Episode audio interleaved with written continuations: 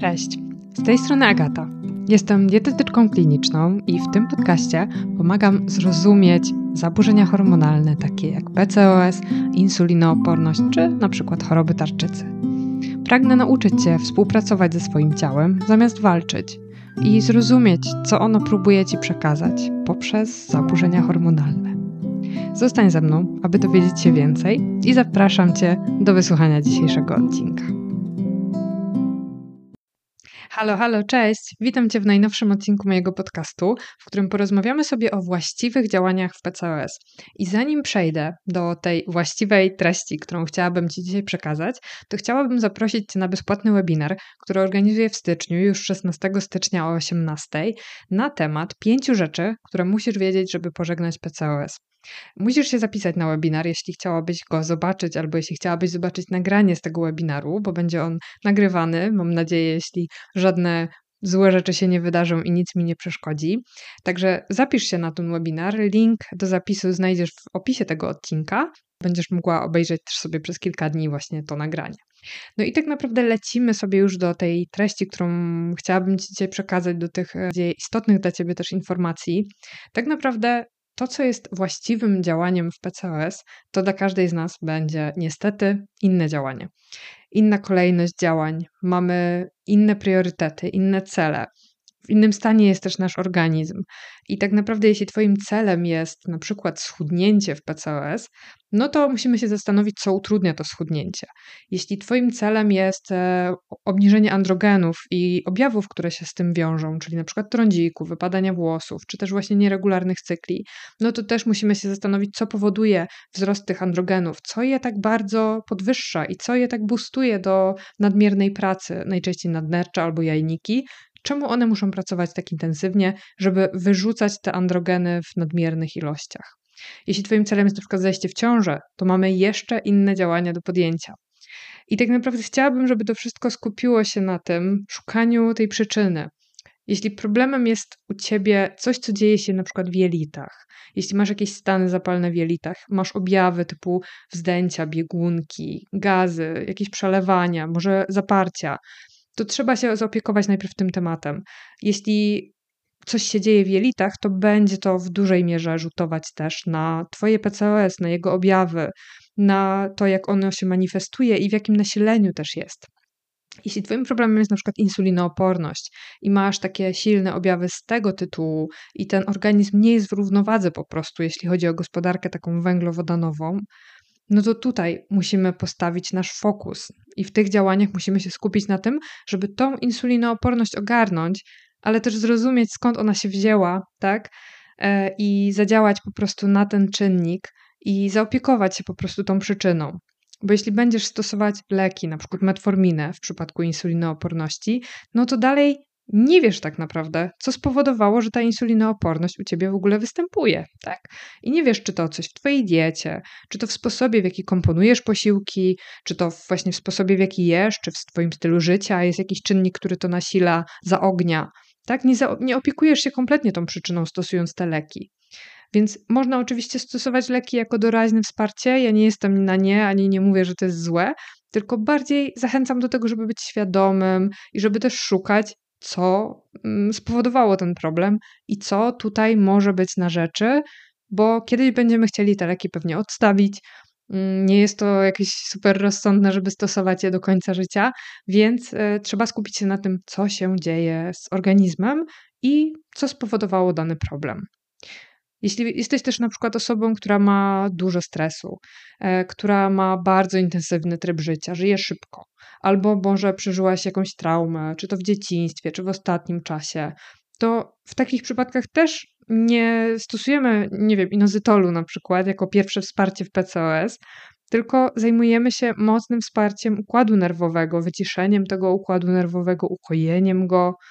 No i też to, co ważne, to te wszystkie problemy, które wymieniłam, no i cała masa innych problemów, oczywiście, które mogą występować, one mogą się przenikać, one mogą występować jednocześnie. No i tutaj dla każdej osoby to właściwe działanie w PCOS to będzie tak naprawdę inna rzecz. Wracamy do punktu wyjścia i do tego, co powiedziałam na samym początku. Dla każdej z nas inne działania są właściwe, ale żeby mieć efekty, I żeby zobaczyć jakikolwiek sens tych naszych działań, to musimy się dogrzebać do tego, co się dokładnie dzieje i co powoduje, że ten problem u nas występuje. No i ja tak naprawdę takie różne przypadki, różne obrazy PCOS, różne typy też PCOS, ale to jest coś więcej niż tylko typy PCOS.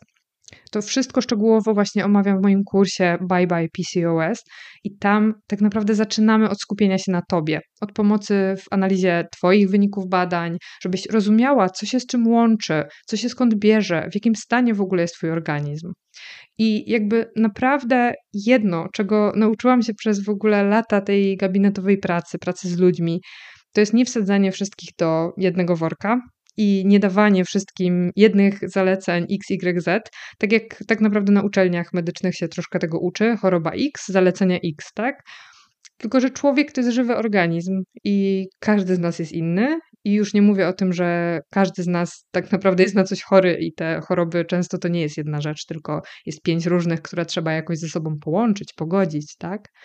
No, nie da się w ogóle w taki sposób pracować z żywym organizmem, moim zdaniem, że jest choroba X, zalecenie X, choroba X, lek, lek X. Trzeba się wsłuchać w tego człowieka i zauważyć to, co siedzi głębiej.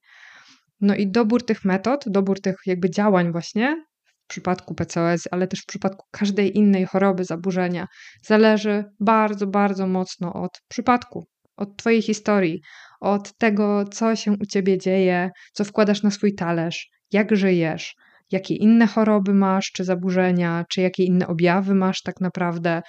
No więc zachęcam Cię do tego, żeby szukać tych, e, tych rzeczy, które wszystko łączą i tych rzeczy, które też zapoczątkowują problem, Wiem, że samodzielnie może być to trudne, dlatego naprawdę serdecznie zapraszam Cię też do mojego kursu, bo w nim omawiam konkretne przyczyny, konkretne typy PCOS, ich takie charakterystyczne objawy, cechy, też działania do każdego z nich, suplementację, dietę, styl życia, na co tak naprawdę zwrócić uwagę w tym poszczególnym typie, w takiej w takim konkretnym po prostu kierunku, co robić, tak? I w jakim kierunku iść właśnie w tym problemie.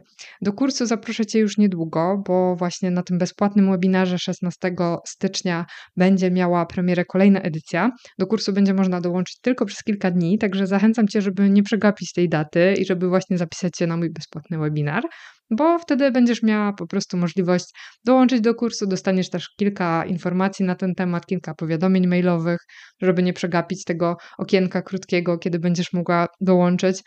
No i pamiętaj o tym, że jakby w każdym z tych typów PCOS, w każdej historii każdej osoby, na co innego tak naprawdę stawiamy fokus, co innego jest priorytetem. Dlatego tak ważne jest zrozumienie, co się dzieje, w jaką stronę iść, czego zacząć i tutaj ten priorytet wyznaczać dla siebie, a nie do końca podążać za wszystkim tym, co znajdujemy w internecie, bo to są rady, które są bardzo, bardzo uniwersalne, które mają w stanie w jakimś minimalnym stopniu pomóc wielu osobom, większości osób się sprawdzić, ale niekoniecznie sprawdzą się u, sie- u ciebie, niekoniecznie też będą odpowiadać na ten realny problem, który występuje u ciebie. Także ja cię zachęcam do takiego indywidualnego spojrzenia, do spojrzenia na twój organizm, na twoją historię, na wsłuchanie się w to, co to twoje ciało próbuje ci powiedzieć. I dlatego ostatni raz przypomnę o tym, że możesz się zapisać na webinar 5 rzeczy, które musisz wiedzieć, by pożegnać PCOS. Będzie to taki wstęp właśnie do kursu Bye Bye PCOS, do którego możesz dołączyć, żeby rozgrzebać to ze mną. Także kliknij w link, który jest w opisie tego odcinka, żeby się zapisać na webinar. No i mam nadzieję, że widzimy się na żywo 16 stycznia. Mam nadzieję, że zechcesz wtedy dołączyć też do kursu Bye Bye PCOS i popracować ze mną troszeczkę bliżej nad tym, co się dzieje z Twoim ciałem i znaleźć właśnie swoje właściwe działania w PCOS. I ostatnia rzecz, w formie takiego podsumowania tego wszystkiego, co w tym odcinku było.